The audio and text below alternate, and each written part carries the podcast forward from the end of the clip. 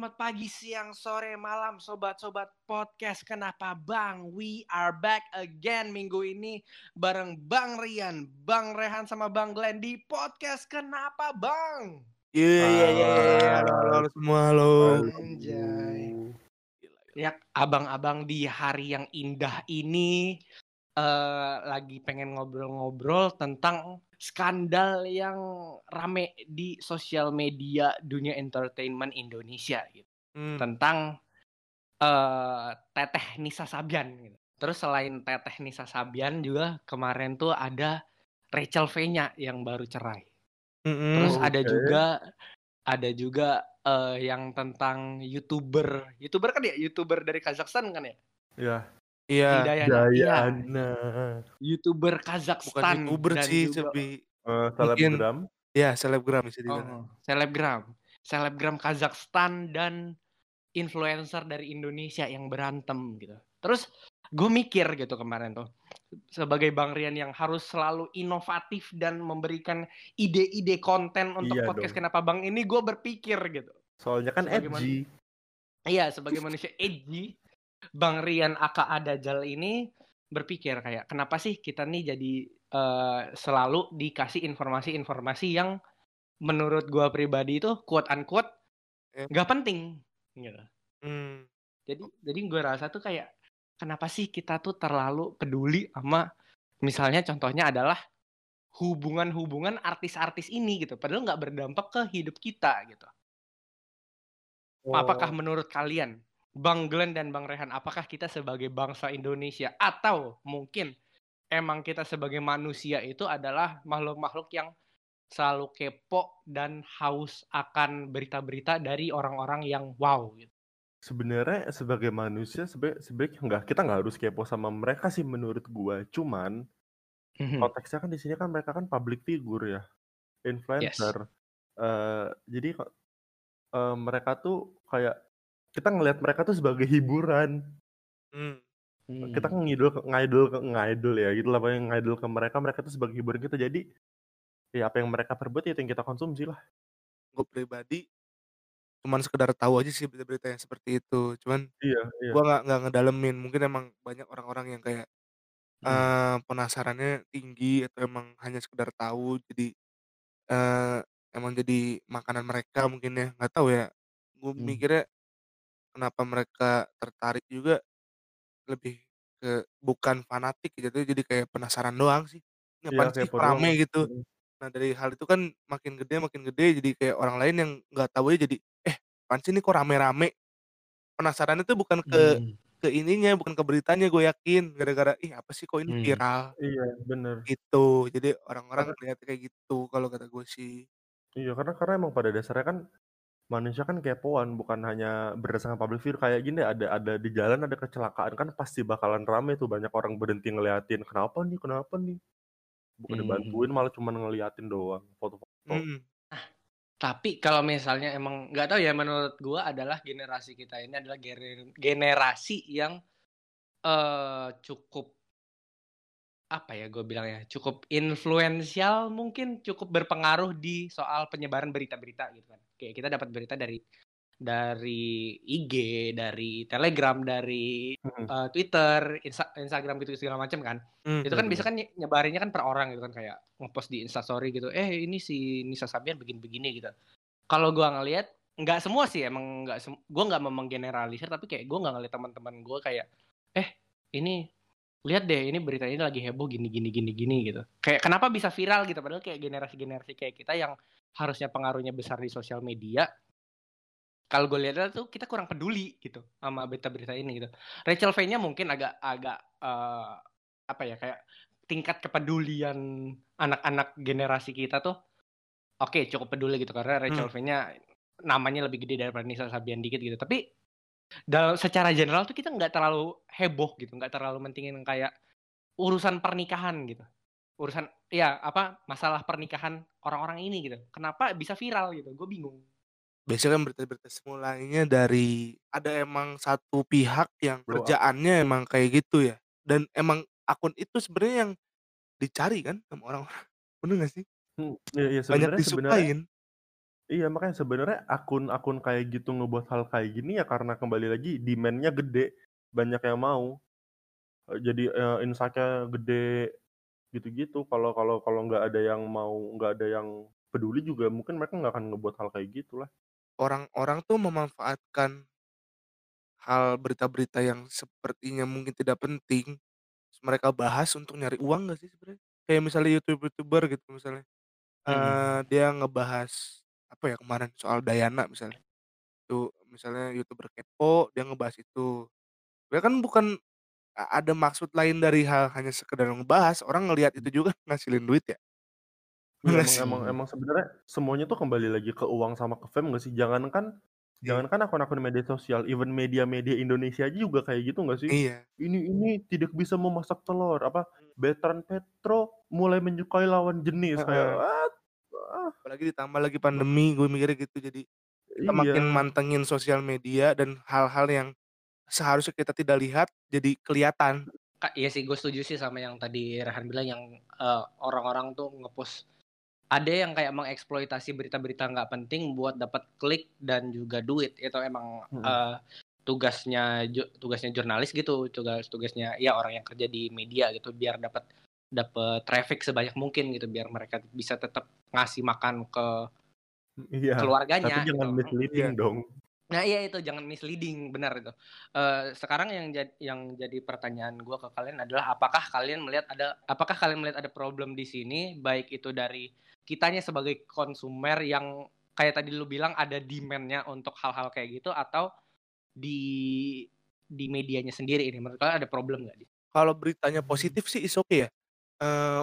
Iya. walaupun nggak nggak penting tapi positif gitu. Sebenarnya yang gue permasalahin tuh ketika memang berita itu mungkin, eee, negatif yang maksudnya ada ada sosok seseorang yang di dalam berita itu yang di di diviralkan dan dia lagi melakukan hal yang negatif misalnya gitu ya, terus hal itu Mmm. viral gue sih lebih mikirin ke dampak ke orang itu yang diberitakannya. Oh, Ketika benar dia benar dapet benar. caci makian dan, eee, hal-hal yang, aduh gue viral tapi dia mikirnya gue viral tapi dalam bentuk negatif, gue dapet Mmm. banyak cacian dan lain-lain, gue mikirnya lebih ke situ sih, lebih ke udahlah maksudnya, Mmm. eee, ya walaupun ya namanya pub public figure harus perfect kan, itu gimana? Itu di Iya statement iya. itu susah anjing, Iya, nyelesainnya statement-statement-nya gimana? yang bangsat sih. Eee, satu hal yang satu hal yang menarik tuh tadi yang pas Rehan bilang sih kayak artis harus, eee, public figure harus perfect gitu-gitu segala macem kan, tapi terus kayak tentu ada dampak efektif eee, dampak negatif juga kayak ini orang terkenal akan sesuatu yang tidak baik gitu. Tapi, eee, gua sendiri dulu pernah kepikiran sih kayak ini mungkin gua kasar banget, ini gua parah banget kalau kalau Iya. secara moral ya. Tapi kayak gua tuh gua tuh dulu kepikiran gitu kayak sebenarnya tuh, eee, ada ada saying, ada kayak petuah gitu kalau kayak good publicity atau bad publicity dua-duanya itu adalah good publicity, publikasi yang bagus gitu. Gimana pun lu dipublikasi karena nama lu naik gitu. Dan di Iya. situ tuh lu bisa, eee, lu bisa mulai make itu buat naikin karir lu atau naikin jenjang hidup lu ke jenjang yang lebih baik. Contohnya adalah Marion Jola yang waktu itu sempat ada skandal sewaktu dia di Indonesian Idol gitu. Gue nggak bakal bilang kayak skandal itu yang bikin dia jadi sesukses sekarang sebagai, eee, sebagai penyanyi ya, sebagai sebagai tokoh di dunia musik gitu, karena emang lagu-lagunya menurut gue cukup enak gitu. Tapi sedikit banyak itu gua rasa sih Berpengaruh. cukup mendongkrak gitu loh. A mungkin sebenarnya kayak, eee, kalau kalau orang-orang ini mungkin ya mungkin ya, apakah artis-artis ini kemudian nggak masalah gitu kalau hal-hal kayak gitu tuh dipublikasikan ke umum? Ya kembali kembali lagi ya kembali kembali lagi ke artisnya. Ada Mhm. yang bermasalah, tapi ada juga artis yang bangsat yang emang, eee, yang tadi yang kayak lu bilang lah good publicity sama bad publicity sa sama dengan good publicity kan, tapi ya Mhm. iya, good publicity sama bad publicity sama dengan number sebenarnya, dua-duanya sama-sama menghasilkan angka buat mereka. Bener. Traffic-nya sama-sama naik kan, jadi makanya ada aja artis-artis yang yang gunain hal-hal viral yang goblok, terus, eee, netizen jadi ramai mau ngecaci-caci mereka, ngekomen di Instagram, kan traffic-nya juga naik. Kan nge Mhm. Instagram nggak bisa ngefilter itu komen baik atau komen buruk. Bener masalah kayak yang pokoknya harus jadi sosok sempurna, orang yang dilihat itu harus yang pokoknya tidak ada, eee, plot hole atau bolong di mana pun lah gitu, nggak bisa caci maki. Itu Hmm. sebenarnya udah jadi kayak mungkin ya kalau dari gua yang gua alamin dari kecil dari saudara-saudara gua dan lain-lain tuh, udah diajarin seperti itu dari kecil. Kayak lu misalnya jadi Hmm. kakak, lu selalu Hmm. disuruh sama orang tua lu menjadi contoh yang baik untuk adik-adik lu, Iya. karena lu dilihat. Iya. Tapi bukan dalam public figure aja, s kita ketika lu misalnya di di di Iya. sekolah, lu jadi ketua Hmm. OSIS, gua pengalaman jadi ketua OSIS dan Hmm. guru-gurunya sendiri ngomong emang, "Ayolah, eee, lu kan ketua OSIS, lu contohinlah ke anggota-anggotanya, nanti kan adik-adik lu juga ngelihat, adik kelas lu." Dari situ aja bisa ngebuat o otak lu, "Oh, kalau gua dilihat berarti gua harus terlihat bagus di mata Hmm. orang," gitu kan. Iya. Dari situ aja Hmm kita udah hmm. didoktrin dari kecil. Maksudnya kan mereka juga, eee, istilahnya jadi jadi pressure ke sendirinya ya. Walaupun Iya, memang, eee, ya mungkin banyak kelebihan lainnya, mereka banyak teman dan dikenal orang gitu. Dari sisi lainnya ketika gua harus menjadi misalnya gua pribadi, gua dikenal banyak orang dan gua pribadi harus, eee, menjadi perfect di setiap harinya, capek juga anjing. Menjadi contoh yang baik itu kan maksudnya bukan kayak public figure tidak boleh ngerokok, public figure Iya. tidak boleh mabok, itu lebih ke arah yang bener-bener negatif nggak sih? Karena kan emang ya bukan hanya public figure, even ormas gitu-gitu kan juga tidak boleh memberikan contoh yang eee, memberikan ya contoh yang negatif, apalagi ngarah ke yang eee, provokasi-provokasi kayak gitu-gitu. Kalau gini ya, kayak kayak, eee, buat ngerangkum percakapan yang tadi kayaknya sih emang semuanya itu tergantung kebutuhan PR lu ya. Kayak mungkin kalau lu masih di awal jenjang tuh kayak, eee, ya tadi masuk tuh yang good publicity, bad publicity itu dua-duanya good publicity itu Hmm. masuk. Cuma ya mungkin kalau lu di, eee, udah di level atas banget, kalau misalnya dapat publicity buruk mungkin bisa ngerusak karir lu gitu. Mungkin tergantung Iya. level level fame lu dan juga kebutuhan lu gitu. Nah lanjut, eee, ini tuh tie in langsung kayak nyambung ke ini percakapan yang emang gue pengen bawain juga. Apakah Iya. kayak, eee, kayak Rehan bilang tadi kayak apakah emang seorang public figure atau orang-orang terkenal, influencer tuh harus jadi sosok yang sempurna? Karena gini menurut gue, eee, semua orang tuh ada target market-nya sendiri gitu. Kenapa Iya. Iya. kenapa kayak kita tuh Hmm. harus harus ngikutin konformitas ke, eee, oh lu tuh pokoknya kalau lu terkenal lu harus baik-baik gitu. Lu harus lu harus jaga supaya follower-follower lu tuh nggak dapet, eee, konten-konten negatif. Tapi kan padahal kan nggak semua kayak gitu. Kayak anggapan Uus nih, Uus tuh jadi jadi, eee, orang yang asik karena dia selalu nyerita-ceritain cerita-cerita yang seru gitu walaupun sambil mabok-mabokan, Hmm. tapi kayak kita tetap dapat insight-insight yang bagus gitu. Oh iya, gue jadi orang tuh harus begini begini begini gitu. Kayak emang kalau kita yang udah agak dewasa, udah umur 18 plus gitu, kita ngerasa tuh enjoyable gitu. Daripada kayak Iya. kalau misalnya Uus, dia tuh, eee, keep kontennya PG-13 gitu kan jadi kayak, oh ya udah gitu, emang Uus orangnya gitu aja, tapi nggak nggak bikin Iya. gue interested di dia gitu maksudnya. Iya, Menurut kalian ya gimana? maka ya ma ya makanya sebenarnya kembali lagi lah ke, eee, bimbingan orang tua. Nah Karena iya. karena karena karena, eee, internet tuh nggak bisa difilter, Cuk. Mhm. Karena lu, eee, let's say lu lu marah ngelihat Arab ngomong, "Anjing," eee, lu marah apa, eee, ngelihat Arab-Arab ngomong kayak gitu terus anak-anak ngikutin nggak, ini kan sebenarnya tugas lu juga nggak sih seba tugas orang tua juga nggak sih sebagai yang punya anak harus ngebimbing mereka karena even nggak ada Arab di dunia ini, masih banyak Arab-Arab yang lain. Mmm, setuju. Bahkan banyak yang lebih parah daripada Arab, yang nggak ada Arab anak-anak masih bisa ngakses bokep anjir. Jadi nggak bisa nggak bisa nyalahin influencer-nya sih menurut gua. Mmm. Karena internet itu kan bebas. Bahkan yang kalau di Indonesia diblokir misalnya orang-orang kayak gitu hilang semua, kan masih ada negara lain. Masih ada yang namanya subtitles. Mmm, bener banget. Bener sih tentang kata Glenn. Hal eee, suatu hal yang positif belum tentu bersifat positif. Jadi kayak kayak misalnya tadi aja si siapa namanya, Uus gitu. Uus. Kontennya emang dewasa dan mungkin bisa dibilang, eee, tidak layak untuk, eee eee, ditiru gitu dengan kata-kata dan style sih. Minum-minumnya gitu Iya misalnya. gitu, Mhm. heeh, iya gitu-gitunya. Emang bisa dimasukkan mungkin gue mikirnya ya negatif lah gitu. Tapi kan dengan omongan dia yang, eee, tentang kehidupan dan lain-lainnya kan itu kan ada sisi positifnya gitu loh. Hal itu tuh bisa Mhm. di kita ambil tuh jadi hal yang positif, dari hal negatif tuh Mmm. bisa jadi positif. Yang positif juga ini belum tentu bisa jadi positif juga. Berarti emang sebenarnya pinter-pinter ke kita aja kayak nyari apa sih sebenarnya konten yang bagus buat kita gitu enggak ya? Eh terus ya itu tadi bener juga kata Glenn yang bimbingan orang tua kayak mereka harus lebih pinter-pinter kayak biar anaknya nggak ngakses-ngakses kayak bokep gitu di umur 8 tahun gitu misalnya. Karena Hmm. bener internet itu adalah sesuatu yang serem. Iya iya. Tapi menurut menurut kalian tuh selain selain netizen kepo sama kehidupan influencer, netizen tuh juga terlalu ngambil bagian nggak sih di kehidupan mereka yang sampai kayak orang Indonesia nge-spam unfollow Dayana, unfollow Dayana. Ini tuh lanjut langsung ke yang pengen gue bahas berikutnya. Eh gue kan tadi mikir tuh kayak yang tadi kita bilang media-media ini yang kadang-kadang ngasih berita-berita yang eh ini nggak bakal gue filter sampah kayak veteran peto Emang sampah. veteran peto mulai mulai suka lawannya segitu kan segala macam kan kita nggak perlu tahu gitu kadang-kadang kan tapi kata Glenn juga tadi kan ada demand di situ jadi kayak menurut Iya. gue ini tuh sebuah ekosistem gitu ya di mana kayak Hmm. Iya bener. eh supply and demand gitu kayak si si medianya ngasih supply ke sesuatu yang ternyata kita eh, secara sadar atau tidak kita nih demand terus dari demand ini juga menghasilkan konten-konten dari media ini nah menurut kalian tuh siapa yang bisa lebih disalahkan gitu di sini? apakah kitanya sebagai masyarakat Hmm. yang punya demand seperti itu atau kayak medianya yang mengontrol gitu. Karena gue pribadi sih gue sangat-sangat nggak suka karena menurut gue media tuh lebih berperan penting di sini gitu. Kayak eh kalau misalnya kita tuh oke memang kita ad- ada mungkin kita ada demand buat hal-hal nggak penting kayak gitu kayak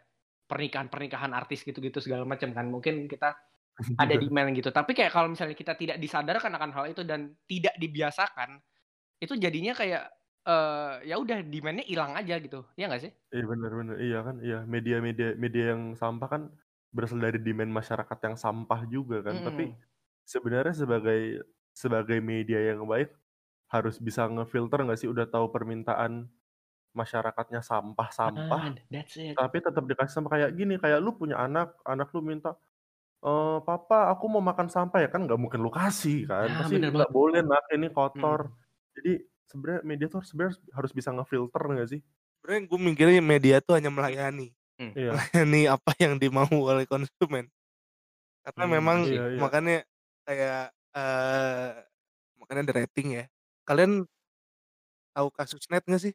Ya, kenapa Gue waktu di kampus pernah belajar TV, TV, pokoknya tentang TV lah. Net itu sebenarnya dia channel yang bagus. Dia berusaha Hmm, buat hmm, bener. ngebuat. Terus hasilnya sekarang apa? turun Dia ngomong gitu. Iya itu makanya yang net kan problemnya ini kan net eh, berusaha memberikan tontonan yang baik Mhm. tidak sesuai demand masyarakat tapi karena Iya. nggak sesuai demand masyarakat jadi nggak mau konsumsi Iya. ya mungkin itu itu itu juga yang jadi problem buat eh, media-media ini media-media mungkin udah ngasih yang A tapi masyarakat nggak mau masyarakat tetap berusaha nyari yang B jadi Hmm. mau nggak mau supaya medianya tetap hidup ya mereka tuh juga harus nyuguhin yang kayak gini even kayak sekarang net juga ikutan nyuguhin hal-hal yang agak yang kayak gitu nggak sih yang mulai kayak mencoba seperti TV lain.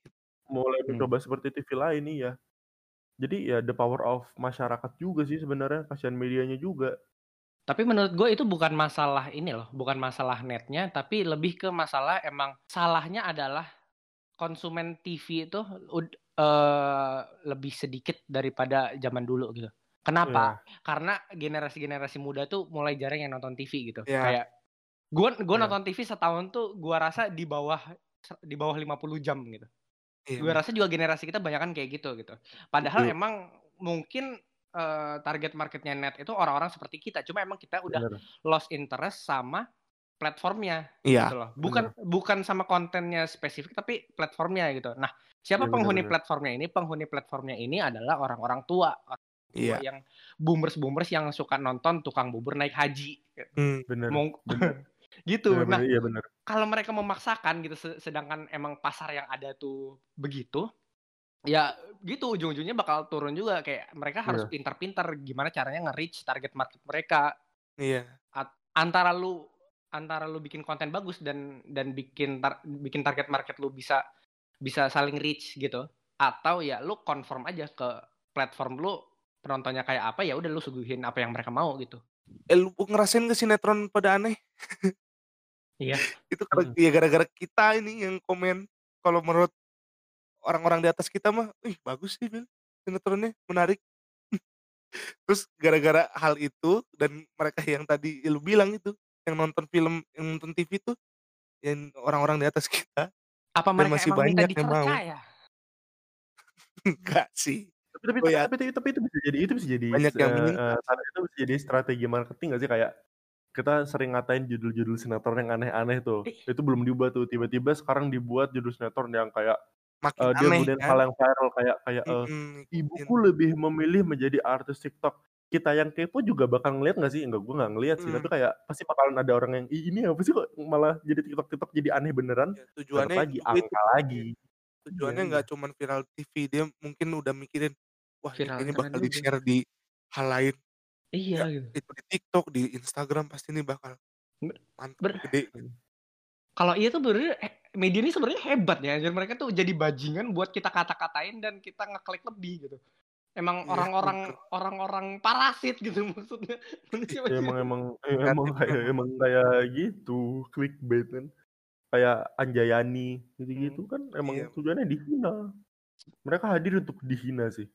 Gue gue jadi ingat tadi gue pengen ngomong apa. Gue tuh sebenarnya dulu tuh pengen guys jadi jurnalis gitu kan. Gue kayak mikir, wah anjir keren nih gue bisa ngeliput-ngeliput berita gitu kan.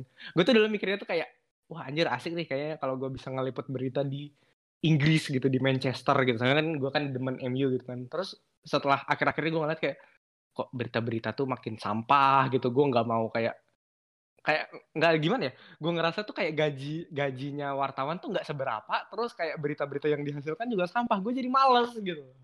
Terus sampai gue bilang-bilang juga ke adik gue yang pengen jadi jurnalis kayak ngapain lo jadi jurnalis? Nggak ada nggak ada untungnya. Anjir lo jadi orang-orang sampah bego. Gue bilang kayak gitu anjir.